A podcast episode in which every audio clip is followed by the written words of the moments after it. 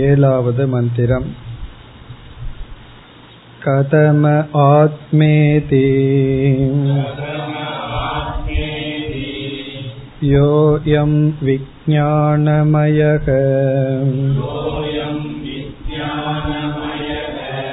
பிராணேஷு கிருத்யந்தர்ஜோதிஹி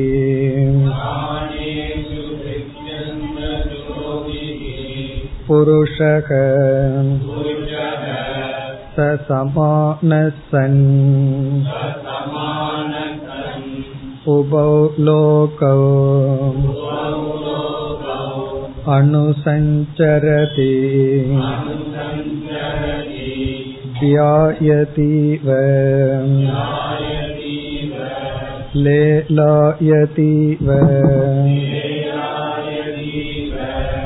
சகி ஸ்வப்னோ பூத்வா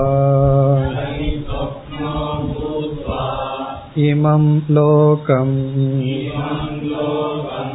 அதிக்ராமதி மிருத்யோ ரூபாணி.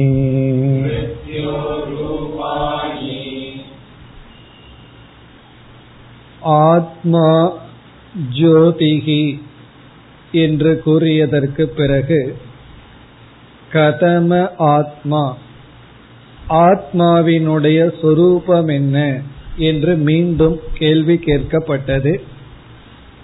அதனுடைய பதிலை நாம் பார்த்து கொண்டு வருகின்றோம்.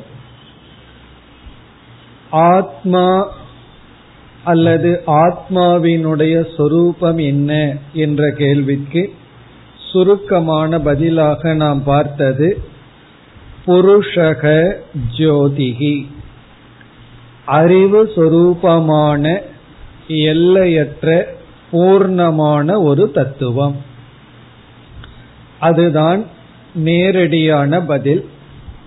பிறகு இந்த பூர்ணமான ஜோதி சொரூபமானது விளக்கப்படுகின்றது.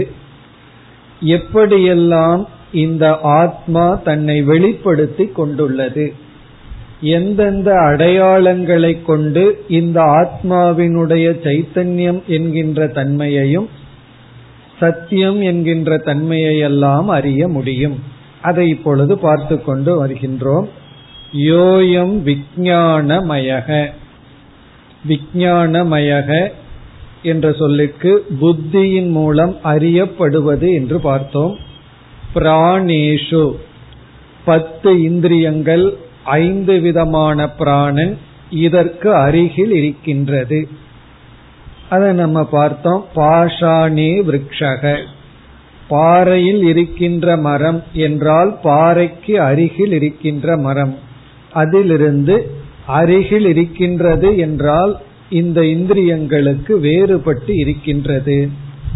ஹிருதி அந்தக, ஹிருதயத்துக்குள் ஒவ்வொரு எண்ணங்களுக்குள்ளும் அது சைத்தன்ய சொரூபமாக விளங்குகிறது. பிறகு சக சமானக சன், புத்தியோடு சேர்ந்த காரணத்தினால் உபௌ லோகௌ அனுசஞ்சரதி, இரண்டு லோகத்திற்குள் சென்று வருகின்றான். அனுசஞ்சரதினா ஒரு லோகத்தை விட்டு இனியொரு லோகம் என்று சஞ்சரிக்கின்றான். உண்மையிலேயே சஞ்சரிப்பது புத்தி, ஆனா புத்தியினுடைய சம்பந்தத்தினால் ஆத்மாவும் சஞ்சரிப்பது போல் தெரிகின்றது. இந்த இரண்டு லோகம் என்பதற்கு பூலோகம், பிறகு இறந்ததற்கு பிறகு அடையப்படுகின்ற எந்த ஒரு லோகம், அல்லது ஜாகிரத் சொப்பனம் என்று எது வேண்டுமானாலும் பொருள் கொள்ளலாம். இதை வரை பார்த்து முடித்து பிறகு அடுத்த இரண்டு சொல்லுக்கு வந்தோம். தியாயதி இவ லேலாயதி இவ, இந்த இரண்டு சொற்களும் மிக மிக முக்கியம், மிக மிக பிரசித்தியான சொல் என்று பார்த்தோம். மித்தியா என்ற கருத்துக்கு உபனிஷத் இங்கு பயன்படுத்திய சொல் இவ. சென்ற வகுப்புல பார்த்தோம். இவ என்ற சொல் மித்தியா என்பதை குறிக்கின்றது. எப்பொழுது இவ என்ற சொல்லை பயன்படுத்துவோம்? இவ என்றால் போல என்று பொருள். எப்பொழுது அதை பயன்படுத்துவோம்? எந்த ஒன்று நம்முடைய அனுபவத்துக்கு அங்கு இருந்து ஆனால் உண்மையிலேயே இல்லையோ அப்பொழுதுதான் இவ என்று சொல்வோம். ஒருவருடைய வீட்டுக்கு செல்கின்றோம், மிக அழகான ஒரு மலர் இருக்கின்றது, ரோஜா மலர். அந்த ரோஜா மலர் ரொம்ப ஃப்ரெஷ்ஷா இருக்கு. காரணம் என்ன என்றால் அதில் மேல் நீர்த்துளிகள் எல்லாம் இருக்கு. இப்பொழுதுதான் பறித்து கொண்டு வந்தது போல இருக்கு. நம்ம தொட்டு பார்த்த உடனே தெரிகிறது அது பிளாஸ்டிக். அந்த நீர்த்துளியும் கூட பிளாஸ்டிக்ல பண்ணி வச்சிருக்கான். அந்த மாதிரி நேச்சுரலா இருக்கும். உடனே நம்ம என்ன பிரயோகம் செய்வோம், இது மலரை போல இருந்தது, ரோஜாவை போல என்ற வார்த்தையை பயன்படுத்துகின்றோம். அப்படின்னா என்ன அர்த்தம், ரோஜா மலர் அனுபவம் அங்கு இருக்கின்றது, ஆனால் உண்மையில் அங்கு இருக்கிறது ரோஜா மலர் அல்ல, பிளாஸ்டிக் பொருள், வேறு ஒரு பொருள். ஆனா ரோஜாவை போல் தெரிகிறது. அந்த அர்த்தத்தில் இங்கு இவ என்ற சொல் பயன்படுத்தப்பட்டுள்ளது. நம்முடைய அனைத்து விவகாரத்தையும் நாம் இரண்டாக பிரிக்கின்றோம். ஒன்று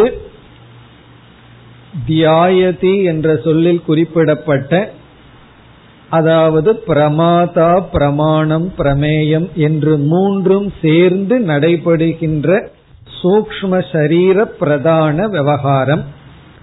அதைத்தான் நம்ம ஞான விவகாரம்னு சொல்றோம். ஞான விவகாரம்னா அறிதல், அதற்கு உட்பட்ட செயல். அதற்கு இந்த மூன்று முக்கிய பங்கு வகிக்கின்றது. அதாவது அறிபவன், பிரமாணம் அறிய உதவும் கருவி, பிரமேயம் அறியப்படும் பொருள். இதத்தான் திரிபுட்டின்னு சொல்றோம்.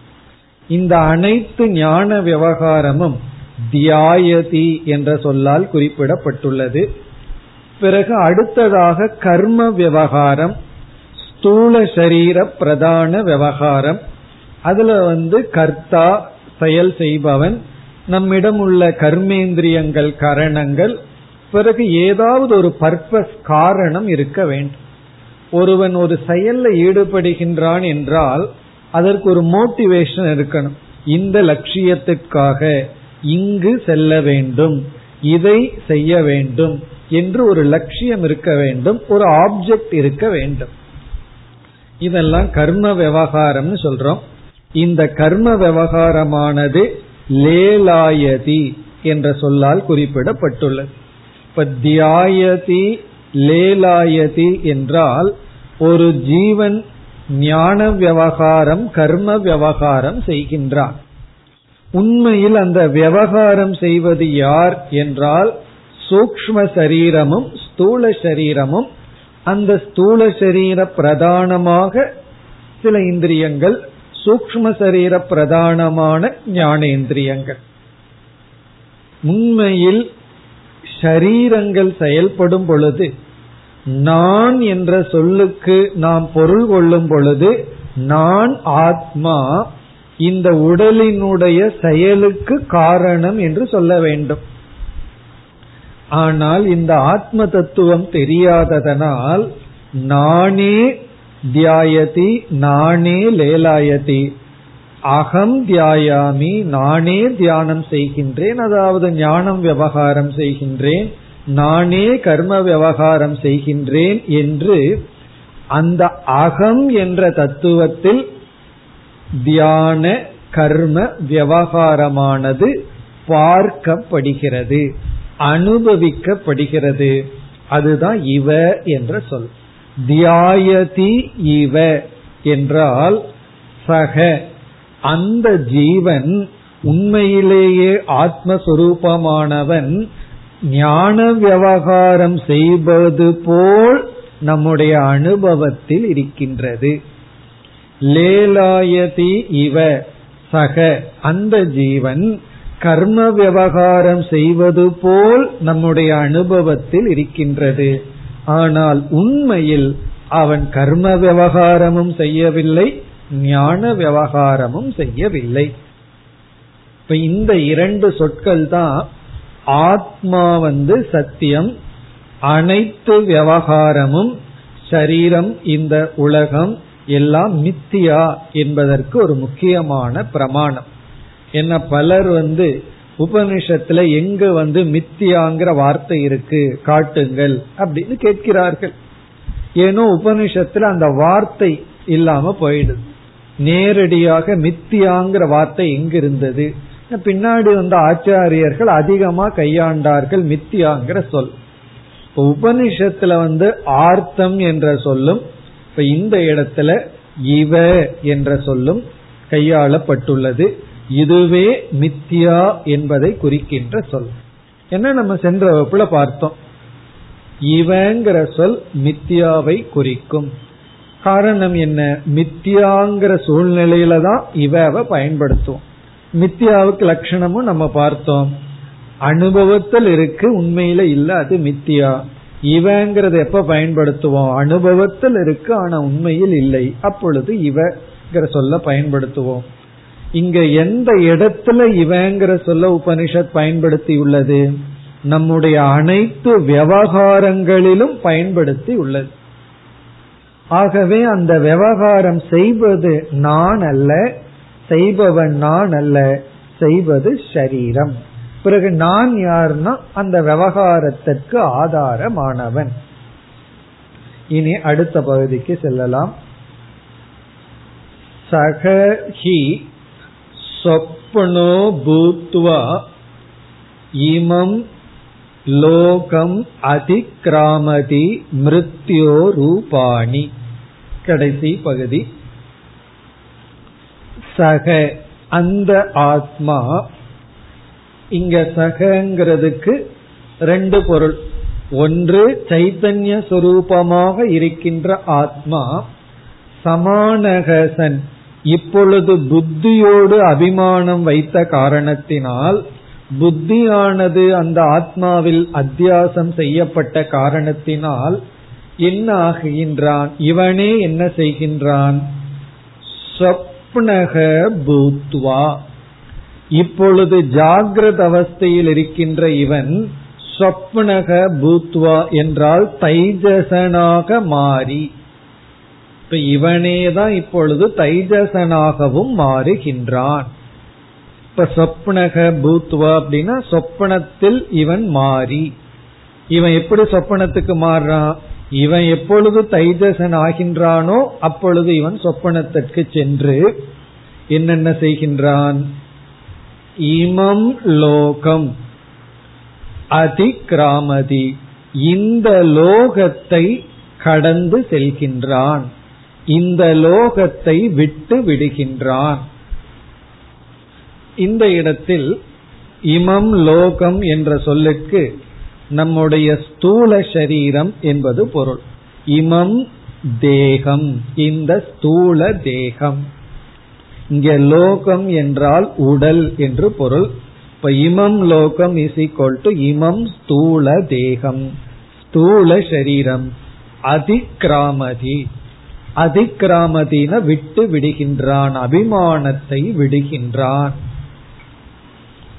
இங்கு என்ன சொல்லப்படுகிறது என்றால், இந்த ஸ்தூல சரீரத்தில் இவன் அபிமானத்தை விட்டு சூக்ஷ்ம சரீரத்தில் அபிமானம் செய்யும் பொழுது இவனுக்கு சொப்பன அனுபவம் வருகின்றது. ஆகவே ஒரு ஜீவனுக்கு அல்லது ஆத்மாவுக்கு சொப்பன அனுபவம் வர சரீரம் காரணம், ஜாகிரத அனுபவம் வர சரீரம் காரணம். சரீர நிமித்தமாகத்தான் இந்த அனுபவமே தவிர சரீரங்கள் எல்லாம் இல்லை என்றால் இவனுக்கு எந்த அனுபவமும் கிடையாது. வெறும் ஞான சொரூபமாக மட்டும் இருப்பான். இப்ப இதுல என்ன கருத்து சொல்லப்படுகிறது என்றால், இந்த ஸ்தூல சரீரத்தை விடும் பொழுது இவனுக்கு புதிய உலகம், ஸ்தூல சரீரத்தில் அபிமானம் வைக்கும் பொழுது இந்த உலகம் என்று அபிமான நிமித்தமாகத்தான் இந்த சம்சாரங்கள்.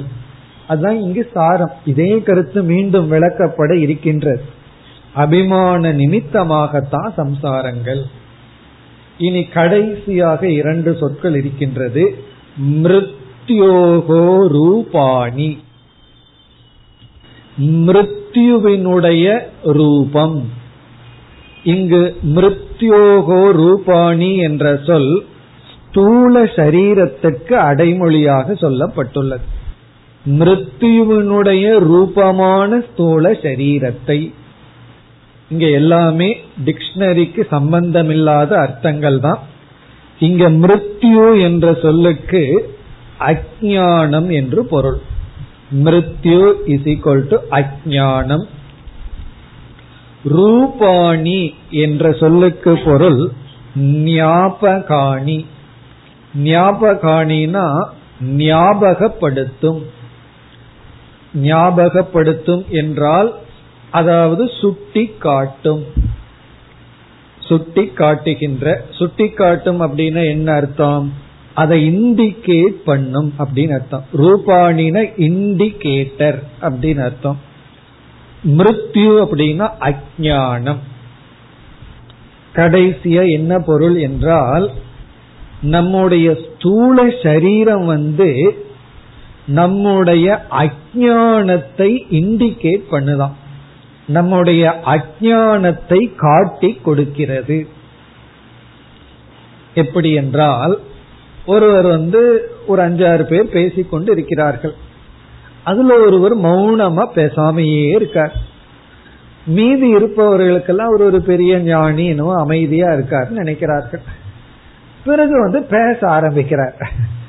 அப்ப தெரியுது அவர் யாழ் ஆறு. அப்ப என்ன ஆகுது? அவருடைய பேச்சு அவருடைய பக்குவத்தை இண்டிகேட் பண்ணுது. அவர் பேசின உடனே தெரிஞ்சு போச்சு.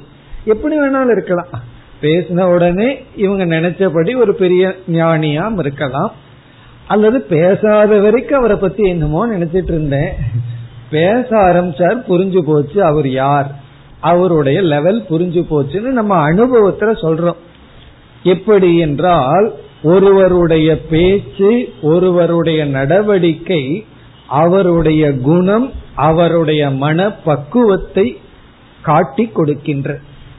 ஆகவே இங்க வந்து ரூபாணினா காட்டி கொடுக்கும் கருவி, மிருத்யு அப்படின்னா அஜ்ஞானம். நம்முடைய ஸ்தூல சரீரம் வந்து நம்முடைய அஜ்ஞானத்தை காட்டி கொடுக்கும் கருவி. ஏன்னா அஜ்ஞானம் இருக்கிறதுனாலதான் இந்த ஸ்தூல சரீரமே வந்திருக்கான். அஜ்ஞானம்ங்கிறத நம்ம கடந்திருந்தோம்னா பிறகு வந்து நம்ம வந்து கர்மம் எல்லாம் பண்ணி பாப புண்ணியத்தை சேர்த்து இந்த ஜென்மத்துல ஒரு சம்சாரியாக இருக்க மாட்டோம். நாம் ஒரு சம்சாரியா ஸ்தூல சரீரத்தோட இருக்கிறதே எதை காட்டி கொடுக்குதுன்னா நமக்கு அஜ்ஞானம் இருக்கு. இது வந்து ஜீவன் முக்தனுக்கு மட்டும் விதிவிலக்கு.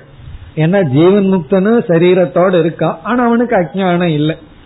அவனை பொறுத்த வரைக்கும் அவனுக்கு சரீரம் கூட இல்லை. அது அடுத்த மந்திரத்துல பார்க்க போறோம். ஆகவே சாதாரணமா எல்லா ஜீவராசிகளிடம் அஜ்ஞானம் இருக்கு அப்படிங்கிறதுக்கு என்ன ஆதாரம்? ஒருவர் வந்து கேட்கிறார், எனக்கு ஆத்மா அஜ்ஞானம் இருக்குங்கிறதுக்கு என்ன ஆதாரம் அப்படின்னு கேட்கிறார். நம்ம பதில் சொல்லலாம், நீ இப்ப பேசிட்டு இருக்கிறிய அதுதான் உன்னுடைய ஸ்தூல சரீரம். அந்த என்ன ஆதாரம்னு இப்படி கேள்வி கேட்கறிய அதுவே ஆதாரம். ஏன்னா சில பேர் சொல்வார்கள் எனக்கு சந்தேகமே இல்லை அப்படின்னு சொல்லிட்டு, எனக்கு சந்தேகம் இல்லைங்கிறது நான் எப்படி நிரூபிக்கட்டும்னு கேட்டா, இப்படி கேள்வி கேட்கறிய அதுவே சந்தேகம் இருக்குங்கிறதுக்கு ஆதாரம். அதே போல ஸ்தூல சரீரத்தோட நாம இருக்கிறதே, விவகாரம் பண்ணிட்டு இருக்கிறதே நமக்கு ஆத்ம அஜ்ஞானம் இருக்குங்கிறத காட்டி கொடுக்கின்றது. அதனால உபநிஷத்து வந்து என்ன சொல்கின்றது? ஸ்தூல சரீரம் அஜ்ஞானத்தை காட்டி கொடுக்கின்ற, காட்டி கொடுப்பது ஸ்தூல சரீரம். இப்ப அஜ்ஞானத்தை காட்டி கொடுக்கின்ற ஸ்தூல சரீரத்தில் அபிமானத்தை விட்டு இவன் சூக்ஷ்ம பிரபஞ்சத்தை அனுபவிக்கின்றான். இதனுடைய விளக்கம் எல்லாம் உபனிஷத்தை செய்ய போறதுனால நம்ம அங்க பார்க்க போறோம். அடுத்த மந்திரம் அதற்கு அடுத்த மந்திரம் எல்லாம் இந்த கருத்தெல்லாம் விளக்கப்பட இருக்கின்றது. அடுத்த இரண்டு மந்திரங்கள் வந்து சக சமானக சன் உபௌ லோகௌ அனுசஞ்சரதி, இந்த வாக்கியத்திற்கான விளக்கம். ஆகவே விளக்கத்தை நம்ம அங்கு பிறகு பார்ப்போம். இத்துடன் இந்த மந்திரம் முடிவடைகின்றது. அதாவது இந்த மூன்றாவது ஸ்வயம்ஜோதி பிராமணத்துல கிம் ஜோதிகி அயம் புருஷகங்கிறது கேள்வி. ஒரு ஜீவனுடைய விவகாரத்துக்கு ஜோதியாக இருப்பது என்ன? ஆதித்யன்ல ஆரம்பித்தார் யாக்ஞவல்யர், கடைசியா வாக்குக்கு வந்து பிறகு இறுதியா ஆத்மா என்று சொன்னார். ஆத்மனா ஏவ ஜோதிஷா, ஆத்மா என்ற ஜோதியினால் ஒருவன் வந்து எல்லா விவகாரமும் செய்கின்றான்னு சொன்னார். உடனே ஜனகர் கேட்டார், கதமக ஆத்மா, அந்த ஆத்மாவினுடைய சொரூபம் என்ன? அதற்கு மிக சுருக்கமாகத்தான் பதில் சொல்லப்பட்டது. ஜோதிகி புருஷக, சைத்தன்ய சொரூபமான பூர்ணமான தத்துவம். சரி, வெறும் பூர்ணம் பூர்ணம்னு சொல்லிட்டு இருந்தா ஒன்னும் புரியலைன்னு சொல்லும் பொழுது சில சொற்கள் எல்லாம் வந்தது. எங்கு நம்ம ஏற்கனவே ஆத்மான்னு நினைச்சோமோ அந்த சொற்களை எல்லாம் சொல்லி, பிராணேஷு, இந்திரியங்கள், ஸ்தூல சரீரம் போன்ற இடங்களை எல்லாம் குறிப்பிட்டு அதற்கு பக்கத்துல இருக்குன்னு சொல்லி, ஆகவே அது அல்ல என்று சொல்லப்பட்டு இந்த ஆத்மாதான் புத்திங்கிற ஒன்று அல்லது சூக்ஷ்ம சரீரம் தானாக எடுத்துக்கொள்ளும் பொழுது, அத்தியாசம் வரும் பொழுது சொப்பன லோகத்தை அனுபவிக்கின்றது, இகலோக பரலோகத்திற்கு சென்று வருகிறது. ஆனா இப்படியெல்லாம் இருக்கிறது சத்தியமா என்றால், இவ தியாயதி லேலாயதி இவ என்று சுருக்கமாக விளக்கப்பட்டது. இனி வருகின்ற மந்திரங்கள் எல்லாம் குறிப்பா சொப்பனத்தை எடுத்துக்கொண்டு மேலும் இந்த ஆத்ம தத்துவம் விளக்கப்பட இருக்கின்றது. நம்ம வந்து எட்டாவது மந்திரத்திற்கு செல்ல வேண்டும். அதற்கு முன் இந்த இடத்தில் சங்கரர் ஒரு விசாரத்தை செய்கின்றார். அந்த விசாரத்தை இப்பொழுது பார்ப்போம். இப்ப நம்ம வந்து அடுத்த மந்திரத்திற்கு செல்வதற்கு முன் சங்கரர் செய்கின்ற விசாரம். ஆகவே பாஷ்யத்திற்கு செல்கின்றோம். இங்கு எங்கு ஏன் விசாரம், எந்த இடத்தில் விசாரம் செய்கின்றார் என்றால், தியாயதி இவ என்ற சொல்லில் இந்த ஆத்மா தியான விவகாரம் செய்வது போல் நமக்கு தெரிகிறது.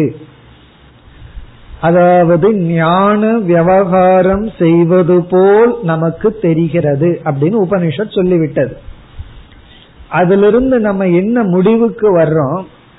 ஆகவே ஆத்மா அறிகின்ற அறிவு அல்ல, அறிவு சொரூபம், நித்திய நிர்விகார ஞான சொரூபம். இது நம்முடைய சித்தாந்தம். நித்தியம், அழியாத, நிர்விகார, மாற்றத்தை அடையாத ஞான சொரூபம். இது நம்முடைய சித்தாந்தம். சித்தாந்தம்னா நம்முடைய முடிவு.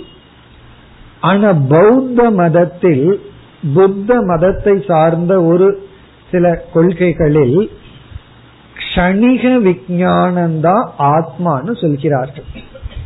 அவர்களுடைய சித்தாந்தம் க்ஷணிக விஞ்ஞானம், நம்முடைய சித்தாந்தம் நித்திய நிர்விகார விஞ்ஞானம்.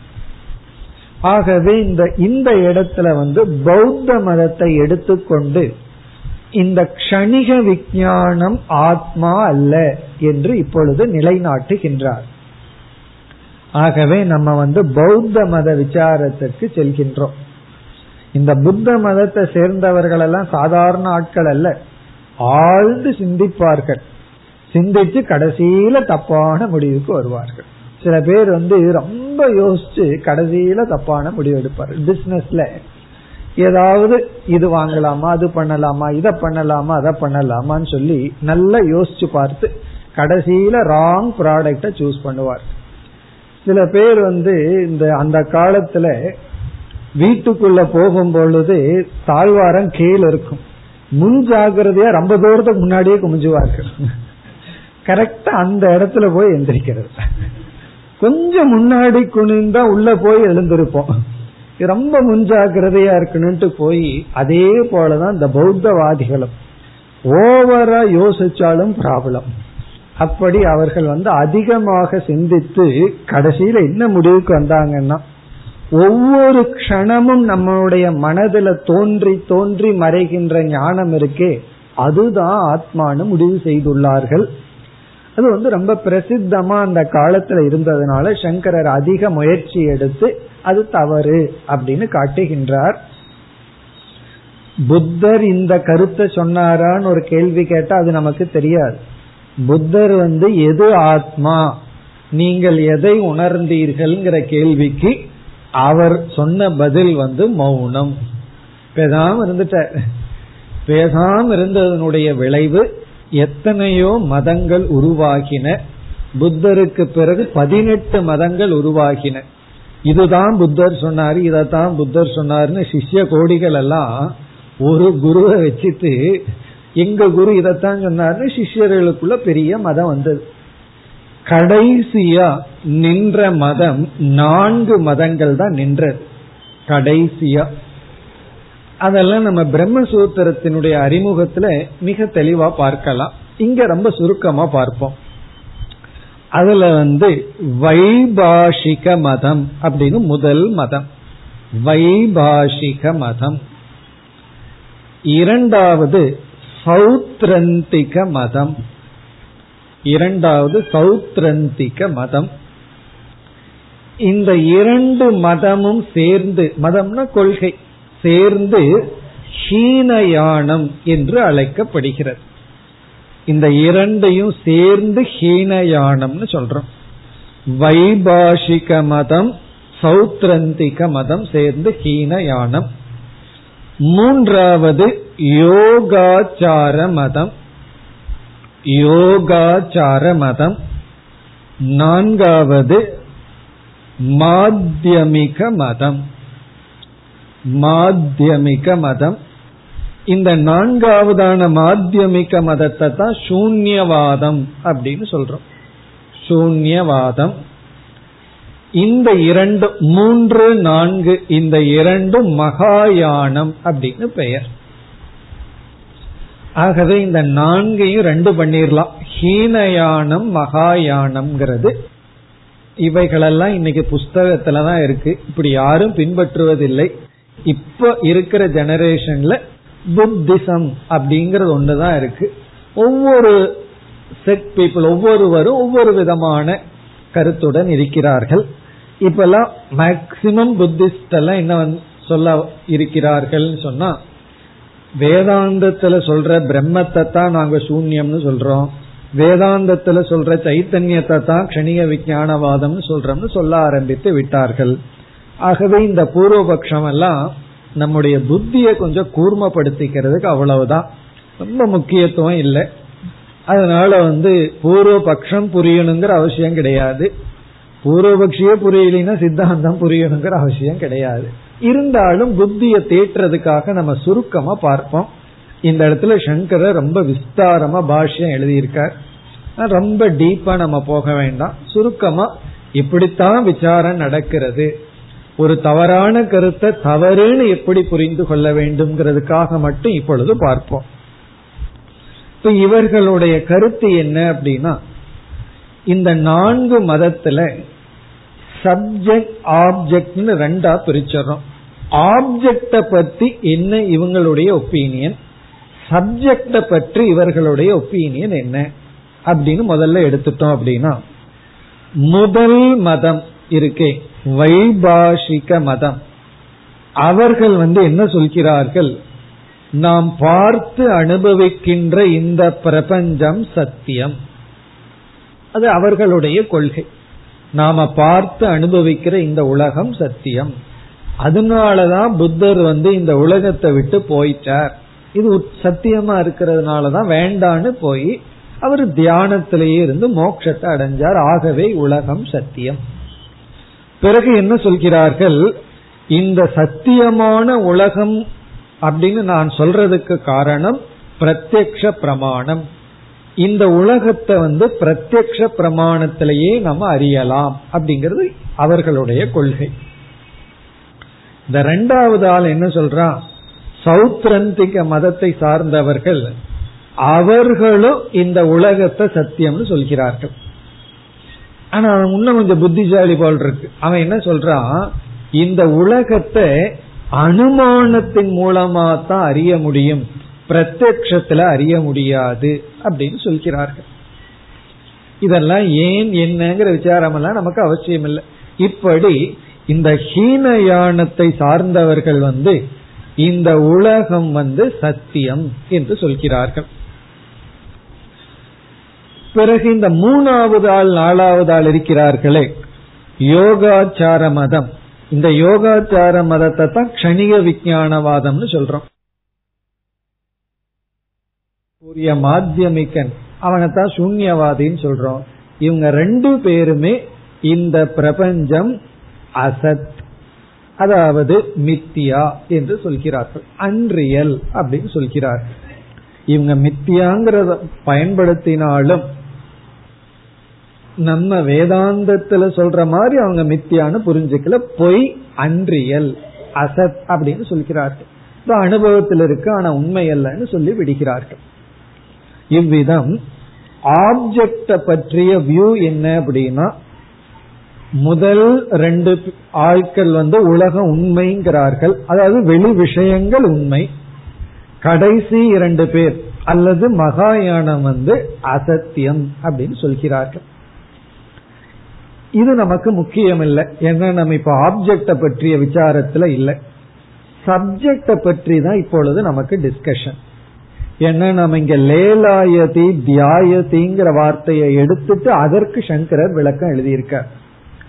சப்ஜெக்ட பற்றி வரும்பொழுது முதல் மூன்று வாதிகளும் வைபாசிக மதம், சௌத்ரந்திக மதம், யோகாச்சார மதம், இந்த மூன்று பேருமே சப்ஜெக்ட் வந்து க்ஷணிக விஞ்ஞானம் என்று சொல்கிறார்கள்.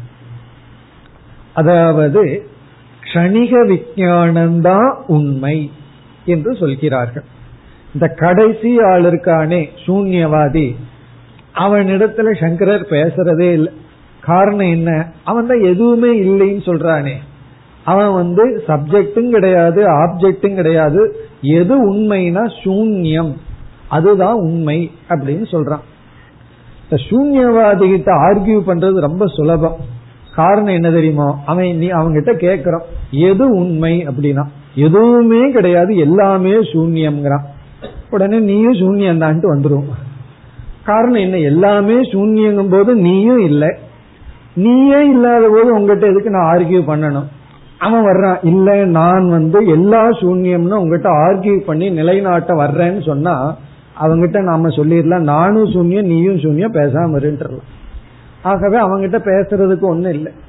இந்த முதல் மூன்று வாதிகள் வந்து சப்ஜெக்டை பற்றி பேசும் பொழுதுதான் தியாயதி இவங்கிற இடத்துல அவங்க என்ன சொல்றாங்க, அந்த இவ வேண்டாம் அப்படிங்கிறாங்க, இவவை விட்டுருவோம் தியாயதின்னு வச்சுக்கலாம். உண்மையிலேயே நம்ம வந்து தியானம்தான் பண்றோம் ஞான விவகாரம் பண்றோம் அப்படின்னு அவன் சொல்றான். அதனால சங்கரர் எடுத்துட்டு இப்பொழுது நிலைநாட்டுகிறார்கள். இப்ப பூர்வபக்ஷி எதை வந்து அட்டாக் பண்றான், நம்ம இவவை வந்து அட்டாக் பண்றான், போலன்னு சொல்றத வந்து அவன் அட்டாக் பண்ணி என்ன சொல்றான், நம்முடைய அனுபவத்துல ஒவ்வொரு க்ஷணமும் அறிவு தோன்றி தோன்றி மறைக்கிறது, அதுதான் ஆத்மா, அதுதான் சத்தியம், அதுதான் உண்மை, அதுதான் அவர்களுடைய கொள்கை. அதாவது உபனிஷத்தே அதை ஒத்துக்குது, தியாயத்திங்கிற வார்த்தைய சொல்லி இருக்கிறது.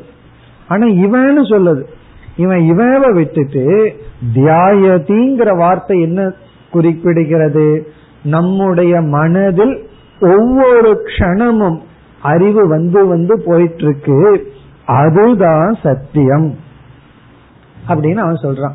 அதாவது விகாரம் மாறிக்கொண்டிருக்கின்ற அனித்திய ஒவ்வொரு க்ஷணம்தான் ஒரு அறிவு இருக்கு, அடுத்த க்ஷணம் இனி ஒரு ஞானம் வருது, அடுத்த க்ஷணம் இனி ஒரு ஞானம் வருகிறது.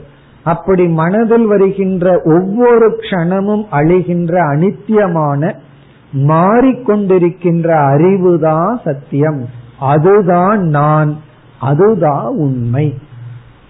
நம்ம என்ன சொல்றோம், அது கிடையாது நித்தியமான நிர்வீகாரமான ஒரு விஞ்ஞானம் இருக்கு, அதுதான் சத்தியம்னு நம்ம சொல்றோம்.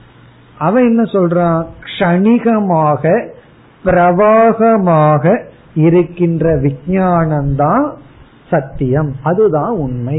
என்ன நம்ம அனுபவத்துல அதுதான் இருக்கு. நீ சொல்ற மாதிரி அழியாத மாறாத ஒரு ஞானத்தை நம்ம பார்க்கல, அது கிடையாது என்று அவர்கள் கூறுகிறார்கள். யார்?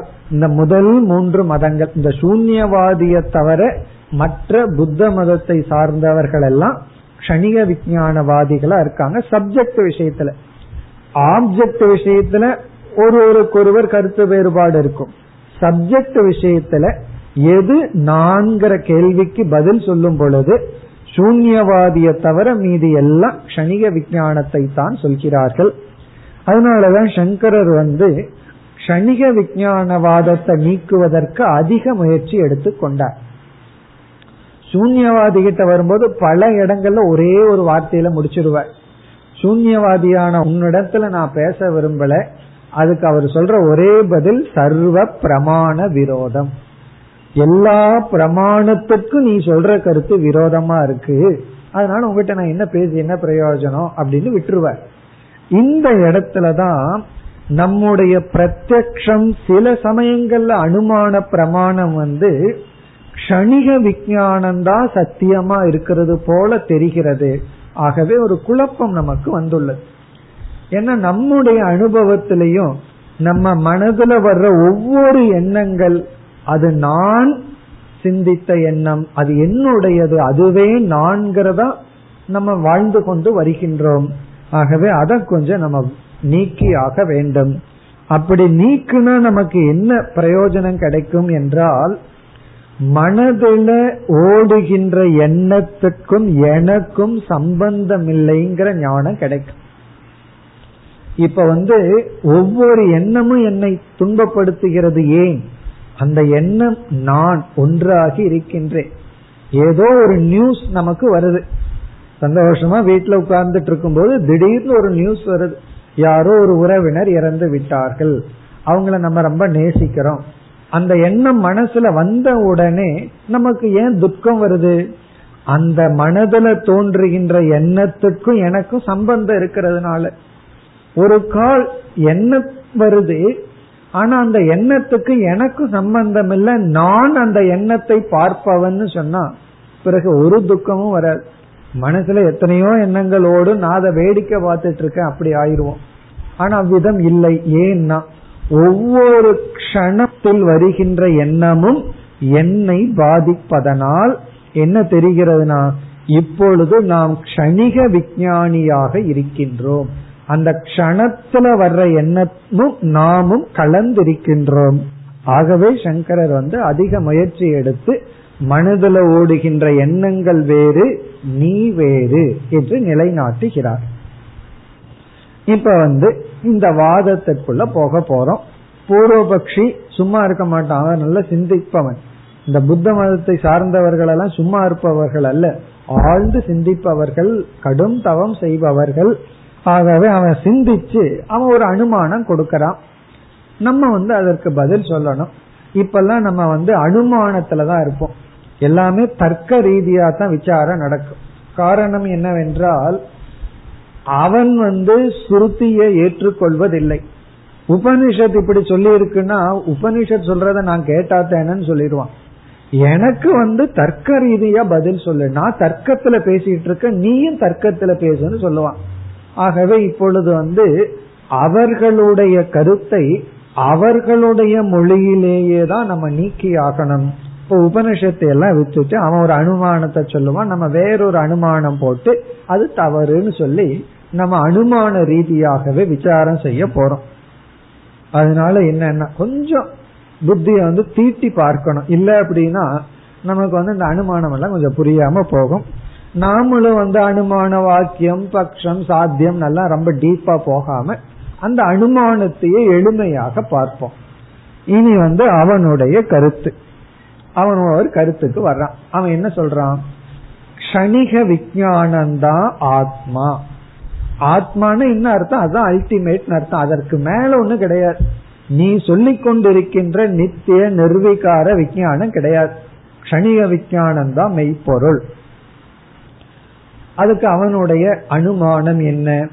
அவன் சொல்றான், புத்தி, நம்முடைய புத்தி இருக்கு, அது வந்து சுவ இதர பாசகவதி, புத்திஹி சுவ இதர பாசகவதி. சமஸ்கிருதம் தெரியாமே இது புரிஞ்சிடும். புத்தி என்பது சுவ தன்னையும் இதர மற்ற பொருள்களையும் பாசகவதி விளக்குவது, விளக்கி கொண்டிருக்கின்றது. புத்தியில் இருக்கிற க்ஷணிக விஞ்ஞானம் அது தன்னையும் விளக்குகிறது, மற்றதையும் விளக்குகின்றது. ஏன்னா பாசகத்துவாத், அது என்றுமே பிரகாசமாக இருப்பதனால் ந வெதிரேகேன கடவது, பானையை போல் அல்ல. அவன் என்ன சொல்றான், புத்தி வந்து தன்னையும் விளக்கி கொள்கிறது, மற்றதையும் விளக்குகிறது. காரணம் என்ன, அது எப்பொழுதுமே விளங்கிக் கொண்டு உணர்வு ரூபமான சொரூபம், பானையை போல் அல்ல. பானை வந்து தன்னை விளக்கவில்லை, மற்றதையும் விளக்கவில்லை, ஆனா புத்தி அப்படி விளக்குகிறது. இப்படி இருக்கும் பொழுது நீ எதுக்கு அனாவசியமா ஒரு ஆத்மான்னு உன்னை கொண்டு வர்ற? புத்தியே அது தன்னையும் விளக்கி இருக்கு, மற்றதையும் விளக்கி கொண்டிருக்கின்றது. இப்படி விளக்கி கொண்டிருக்கும் பொழுது உனக்கு எதுக்கு அனாவசியமா ஆத்மான்னு ஒன்று நித்தியமா ஒன்னு இருக்கு? புத்திய விளக்குறதுக்கு இனி ஒரு சைத்தன்யம், எதுக்கு ரெண்டாவது சைத்தன்யத்தை கொண்டு வர்ற? புத்தியே சுயமா விளங்கி கொண்டு இருக்கு. நம்முடைய அனுபவத்துல அப்படித்தான் இருக்கு. புத்தி விளங்கி கொண்டு இருக்கிறது, புத்தியே தன்னையும் மற்றதையும் விளக்கி கொண்டு இருக்கின்றதே அப்படின்னு அவன் சொல்றான். அதற்கு நம்ம என்ன சொல்றோம், உன்னுடைய அனுமானத்தை நாங்கள் ஏற்றுக்கொள்ள மாட்டோம். அதாவது புத்தி வந்து புத்தியும் விளக்கப்படுகிறது, புத்தி வந்து பானையை போல அப்படின்னு நம்ம எக்ஸாம்பிள் சொல்றோம். புத்தி வந்து பானையை போல, அது உண்மையிலேயே ஜடம் அப்படின்னு நம்ம சொல்லும் பொழுது அவன் சொல்றான், புத்தி தீபவது. இப்ப ரகல வந்து எக்ஸாம்பிள் இருக்கு. நாம என்ன சொல்றோம், புத்தி கடவதுங்கிறோம். அவன் என்ன சொல்றான், புத்தி தீபவது. இதுதான் ரகலையே. இப்போ நாம வந்து புத்தி வந்து பானைய போல, அவன் என்ன சொல்றான், புத்தி வந்து தீபத்தை போல அப்படின்னு சொல்லி இந்த எக்ஸாம்பிள் இருக்கும். அதனால என்ன சொல்றான், தீபத்தை போலங்கிறதுனாலயே புத்தி வந்து தன்னையும் மற்றதையும் விளக்குகிறது. ஆகவே எப்படி தீபமானது தன்னையும் விளக்கி கொண்டு மற்றதையும் விளக்குகிறதோ அதே போல புத்தியானது தன்னையும் விளக்கி கொண்டு மற்றதையும் விளக்குகிறது. நான் வந்து புத்திய வந்து கடத்தை போல, பானையை போலங்கிறது ஏத்துக்க மாட்டேன். அப்படி நான் ஏற்றுக்கணும்னா நீ எனக்கு கண் முன்னாடி காட்டணும், ஜடமான புத்திய நீ காட்டணும்ங்கிறான். அது நம்மளால முடியாது, அதுதான் சிரமமாயிடுது. இப்போ எப்படி பானைய நீ வந்து ஜடமா காட்டுறையோ அதே போல புத்திய எனக்கு ஜடமா காட்டுங்கிறான். அப்படி உன்னால காட்ட முடியுமான்னு கேட்ட உடனே நம்ம என்ன சொல்றோம், முடியாதுன்னு சொல்றோம். அப்படின்னா தீபம்ங்கிற உதாரணத்தை ஒத்துக்கோ, நீ வந்து உதாரணத்தை மாத்திரு, கடம்ங்கிற உதாரணத்தை எடுத்துக்க மாட்டேன், தீபம்ங்கிற உதாரணத்தை வச்சுட்டு பேசுங்கிறான். உடனே நம்ம என்ன பண்றோம், போனா போட்டும் பொழைச்சு போட்டுன்னு விடுறது போல, சரி நான் அந்த உதாரணத்தை எடுத்துட்டு ஆர்கியூ பண்றேன் அப்படின்ட்டு நம்ம வர்றோம். ஆகவே நம்ம வேற வழி இல்லாம புத்திய ஜடமா அவனுக்கு காட்ட முடியாத காரணத்தினால தீபத்தையே புத்திக்கு உதாரணமா எடுத்துட்டு, அதாவது புத்தியையே ஜோதின்னு எடுத்துக்கொண்டு இப்ப நம்ம ஆர்கியூ பண்ண வர்றோம். வேற வழி இல்லாம நம்ம தீபம்ங்கிற உதாரணத்தை எடுத்துக்கிறோம். வேற வழி இல்லாமலும் அல்ல, சில சமயம் புத்திய தீபம்னு ஜோதின்னு சொல்றதுலயும் தவறு இல்லை. காரணம் என்ன, இங்க யாக்கியவல்கியர் ஆதித்யனையே ஜோதின்னு ஆரம்பிச்சார். அப்படிங்கும் போது இந்த புத்திய ஜோதின்னு சொல்றதுனால நமக்கு என்ன கெட்டு போயிருது, அப்படி ஆரம்பிக்கின்றோம். ஆரம்பிச்சு என்ன சொல்றோம், நீ சொல்றபடியே புத்தியை தீபத்துக்கு உதாரணமாக எடுத்து கொண்டாலும் இந்த உன்னுடைய அனுமானமும் உன்னுடைய கருத்தும் தவறு. நம்ம என்ன, எப்படி நம்முடைய ஆர்குமெண்ட், இப்போ நம்முடைய ஆன்சர் நம்ம என்ன சொல்றோம், நீ என்ன சொல்கின்றாய், தீபம் தன்னையே விளக்குகின்றதுன்னு சொல்றாய், அதையே நாங்கள் தவறு என்று சொல்கின்றோம். அப்படி நம்ம ஆர்கியூமெண்ட்டுக்கு வர்றோம். அதாவது தீபம் தன்னையே தான் விளக்கி கொண்டு மற்றதையும் விளக்குகிறது, புத்தியும் தன்னையே தான் விளக்கி கொண்டு மற்றதையும் விளக்குகிறதுன்னு சொல்ற. நாங்கள் வந்து என்ன சொல்றோம், இந்த கருத்தே தவறு, அது அதையே விளக்கிக் கொள்கிறது என்பதை நாங்கள் ஏற்றுக்கொள்வதில்லை. அதற்கு என்ன உதாரணம் என்றால் கர்ம கர்த்திரு விரோதம். கர்ம கர்த்திரு விரோதம்ங்கிற தோஷத்தை சொல்லி அது தன்னைத்தானே விளக்கிக் கொள்கிறதுங்கிறத நாம் ஏற்றுக்கொள்வதில்லை. நீ அப்படி சொல்லுவேன்னு சொல்லுவான், அதுக்கு நம்ம வேற பதில் வச்சிருக்கோம். நம்ம வந்து இந்த இடத்துல சொல்றோம் அது அதையே விளக்கிக் கொள்கிறது அப்படிங்கறதை ஏற்றுக்கொள்வதில்லை. அப்படி ஏற்றுக்கொண்டால் அது அதையே சாப்பிடுதுன்னு அர்த்தமாயிடும். நமக்கு ரொம்ப பசிக்குதுன்னு வச்சுக்கோமே, கைய சாப்பிட ஆரம்பிச்சிடும். அப்படி எப்பாவது நடக்குதான்னு நடக்கிறது இல்லை. ஆகவே இதுல இருந்து என்ன தெரியுதுன்னா அது அதையே சாப்பிடாது, அது அதையே விளக்காது. சப்ஜெக்ட் ஆப்ஜெக்ட் என்னைக்குமே வேறுதான், சப்ஜெக்ட் ஆப்ஜெக்ட் ஒன்னாகாது. அது அதையே விளக்குகிறதுனா இந்த இடத்துல என்ன ஆகுது, விளக்குபவன் சப்ஜெக்ட், விளக்கப்படுவது அதுவும் சப்ஜெக்ட் ஆயிருது. அது அதையே விளக்குகிறது, அது முடியாது. இல்லையே நான் என்னையே பார்க்கிறேன்னு சொன்னா அந்த இடத்துல அந்த பார்க்கிற நான் வேறு, பார்க்கப்படுபவன் வேறு, அப்படி பிரிச்சிடறோம். அது அதையே விளக்காது. அப்படி விளக்குகிறதுன்னு சொன்னா சப்ஜெக்ட் ஆப்ஜெக்ட் ஒன்னாயிருங்கிற வந்துடும். இந்த லாவை சொன்ன உடனே அவனால ஒன்னும் பேச முடியாது. ஏன்னா பல இடத்துல இவனே இந்த லாவை பயன்படுத்தி இருக்கான். வேற சில தத்துவத்தை அவன் விளக்கும் பொழுது கர்ம கர்த்திர விரோதம் வரக்கூடாதுன்னு அவனே சொல்லி வச்சிருக்கான். அதாவது சப்ஜெக்ட் ஆப்ஜெக்ட் ஒன்றாக இருக்க முடியாதுன்னு அவனே சொல்லியிருக்கான். அதனாலதான் அவன் ஆப்ஜெக்ட பற்றி என்னுடைய கருத்து, சப்ஜெக்ட பற்றி என்னுடைய கருத்துன்னு விளக்கி சொல்லி உள்ளான். ஆகவே சப்ஜெக்ட் ஆப்ஜெக்ட் ஒன்றாகி விடுங்கிற தோஷத்தினால வெளிச்சம் தன்னைத்தானே விளக்கி கொள்கிறதுங்கிறதை ஏற்றுக்கொள்வதில்லை. இனி இரண்டாவது ரொம்ப சூக்ஷ்மமான ஆர்குமெண்ட் சங்கரர் கொடுக்கிறார். அந்த லாவில அடிப்படையிலும் தன்னை தானே விளக்குகிறதுங்கிறது தவறுன்னு சொல்றார். இப்ப நம்ம எதை நீக்கிட்டு இருக்கோம் அப்படின்னு சொன்னா அதை கொஞ்சம் புரிஞ்சுக்கணும். இப்ப எதை நம்ம வந்து நிராகரிச்சுட்டு இருக்கோம் அப்படின்னா தன்னை தானே விளக்குகிறதுங்கிறது தவறுன்னு சொல்லி காட்டிட்டு இருக்கோம். இதை நிரூபிச்சுட்டோம் அப்படின்னா இவன் வந்து புத்தி தன்னைத்தானே விளக்குகிறதுன்னு சொல்ல முடியாது. அதுக்கு அவன் லைட்டை எடுத்திருக்கான், அந்த லைட்டை வச்சுட்டே நம்ம சொல்றோம். இப்ப இரண்டாவது ஆர்குமெண்ட் என்னன்னா, எப்பொழுது அது விளக்குகிறது அப்படின்னு சொல்றோமோ அப்பொழுது ஒரு நியமம் இருந்தாக வேண்டும். அது விளக்குகிறதுன்னு சொல்லும் பொழுதே அது விளக்காமல் இருந்த நேரம் ஒண்ணு இருக்கணும், அப்பொழுதுதான் அது விளக்குகின்றது அப்படின்னு சொல்ல முடியும். உதாரணமா அவன் பேசுகின்றான் அப்படின்னு எப்ப சொல்ல முடியும், எப்பொழுதாவது அவன் பேசாம இருந்திருக்கணும், அப்பொழுதுதான் இப்ப பேசுறான்னு சொல்ல முடியும்.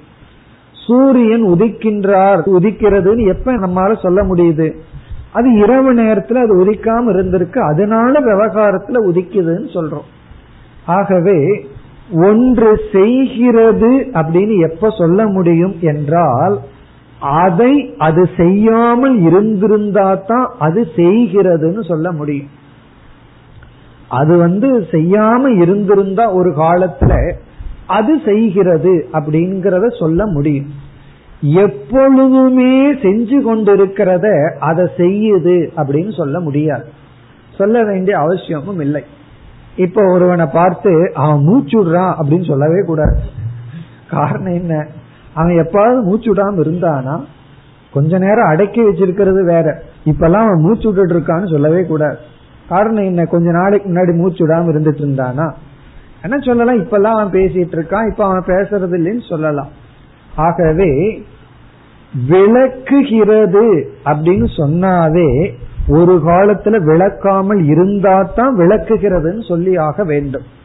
நீ என்ன சொல்ற, ஜோதியானது தன்னை தான் விளக்குகிறதுன்னு சொல்லும் பொழுது ஜோதி ஒரு காலத்தில் தன்னை தான் விளக்காமல் இருந்திருக்க வேண்டும், இப்பொழுது விளக்க வேண்டும், அப்பொழுதுதான் நீ அதை சொல்ல முடியும், இப்பொழுது அது தன்னை விளக்குகிறது.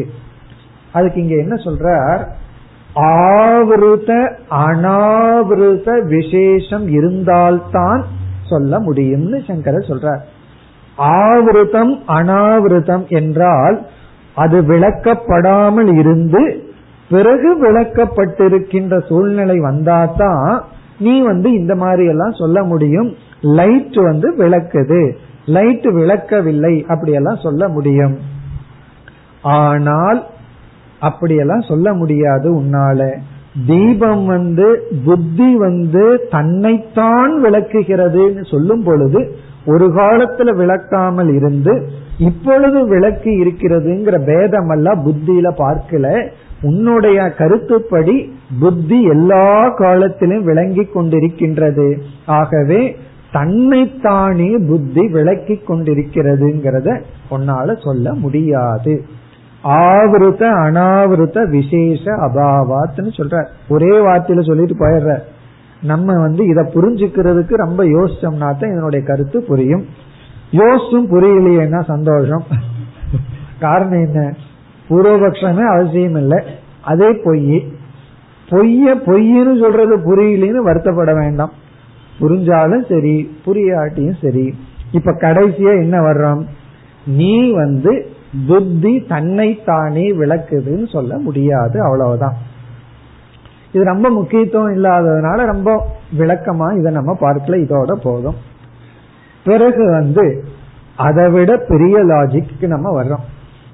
நீ என்ன சொல்ற, அதாவது தீபத்தை உதாரணமா எடுத்துட்டு தீபத்துக்கே அந்த தன்மை இருக்கிறதாக சொல்ற, அது யாராலும் விளக்கப்படாமல் தன்னைத்தானே விளக்கி மற்றதையும் விளக்குகிறதுன்னு சொல்ற. ஒரு தீபம் இருக்கு, அது மற்றதை விளக்குது, அது அதையே விளக்கி கொள்கிறதுன்னு சொல்ற. நாம என்ன சொல்றோம், இந்த தீபமே சக்ஷுவை சார்ந்துதான் இருக்கிறது. இந்த தீபம் இருக்கே அதுவே கண்ணை சார்ந்துதான் இருக்கின்றது. கண்ணை மூடிட்டோம் அப்படின்னா அங்க தீபம் கிடையாது. ஆகவே தீபத்தினுடைய விளக்கம் அது கண்ணை சார்ந்துள்ளது. சரி, கண்ணுனா இப்ப ஜோதியானா கண்ணு மனதை சார்ந்துள்ளது. ஆகவே உன்னுடைய தீபம் வந்து நீ கொடுத்த எக்ஸாம்பிள் வந்து ஸ்வயம் ஜோதி அல்ல, அதுவும் சார்ந்துள்ளது. அதுதான் நம்முடைய கடைசி ஆர்குமெண்ட். அப்படி கேட்டதுக்கு நம்ம என்ன பதில் சொல்லாது, என்னோட கண்ணை சார்ந்துள்ளது. அதனால சூரியன் பெருசா நம்ம கண்ணு பெருசான்னா நம்ம கண்ணுதான் பெருசு.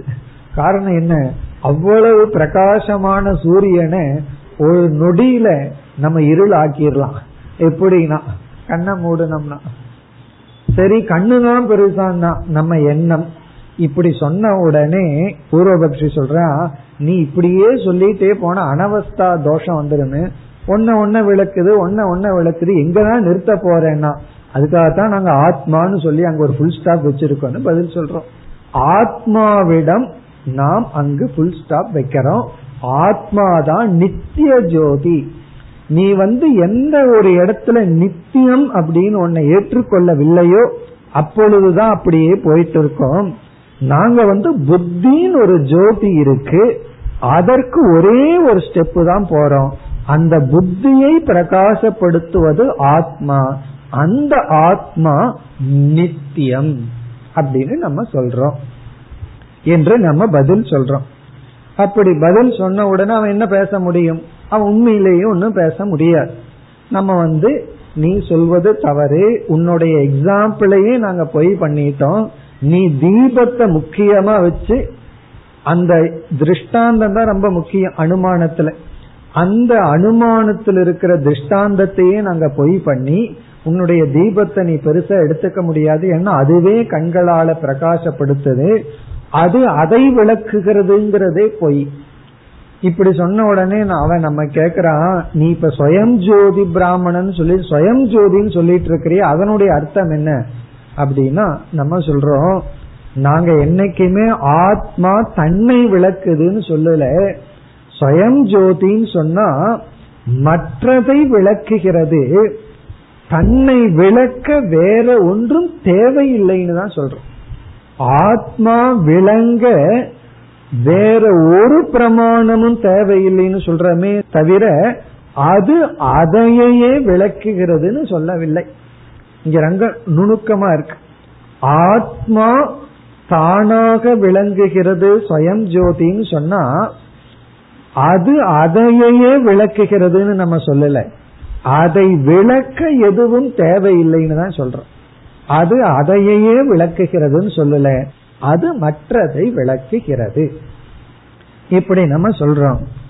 ஆனா இந்த கணிக விஞ்ஞானவாதி வந்து நான் ஏற்றுக்கொள்ள மாட்டேன், நாங்கள் வந்து கணிக விஞ்ஞானம் ஒரு பிரவாகம் இருக்கு அதுதான் உண்மை அப்படின்னு சொல்கின்றான்.